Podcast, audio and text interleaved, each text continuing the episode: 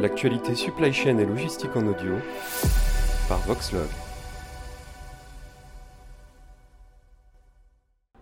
Nous, je dirais que 90% de nos recrutements, on les fait en sortie d'école. Et 90% des gens qu'on recrute, c'est nos anciens stagiaires ou nos anciens euh, alternants. Donc c'est un super moyen de faire connaître l'entreprise quand on les prend en stage ou en alternance. Et puis après, euh, si on s'entend euh, qu'eux, ils adorent et que nous, on les aime bien, ben à la fin, on les recrute. Et c'est souvent une très belle histoire. Et non seulement les recrute, mais en plus, ils restent. Je n'ai pas de souvenir de, démission.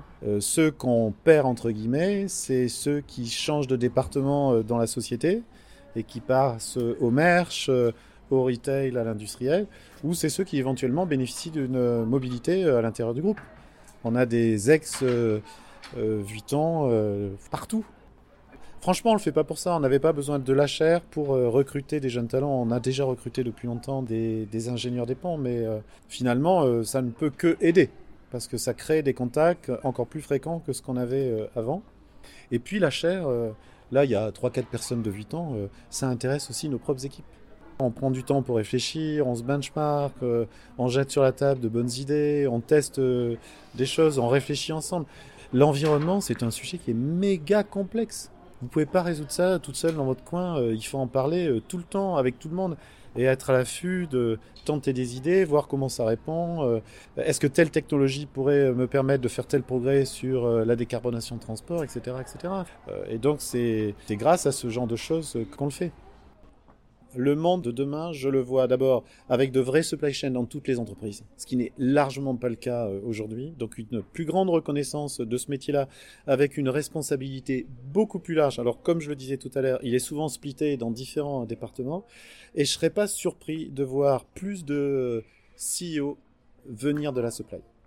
Aujourd'hui, euh, euh, si on est dans l'automobile, peut-être qu'on vient parce qu'on a été patron d'usine de production euh, un jour. si on est dans le luxe, on vient peut-être du marketing et du retail, et c'est normal. Si on est dans la grande distribution, ben, certainement qu'on est patron d'une grande boîte de distribution aujourd'hui parce qu'on a été directeur de magasin, et c'est normal. Mais le monde est tellement devenu compliqué à gérer que cette compétence supply chain va devenir une obligation totale pour tout le monde. Et au final, ben, ça va donner des carrières possibles euh, à ces équipes-là.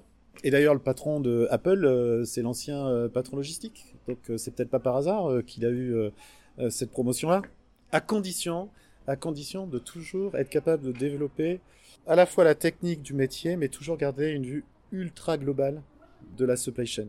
on n'est pas là pour optimiser le sous-système de la supply chain, on est là pour faire gagner l'entreprise. Et c'est pas tout le temps, euh, tout le temps évident. On peut avoir des gens très bons en supply, mais qui restent un peu trop euh, euh, proches de leur métier et qui n'ont pas suffisamment de recul par rapport à l'entreprise.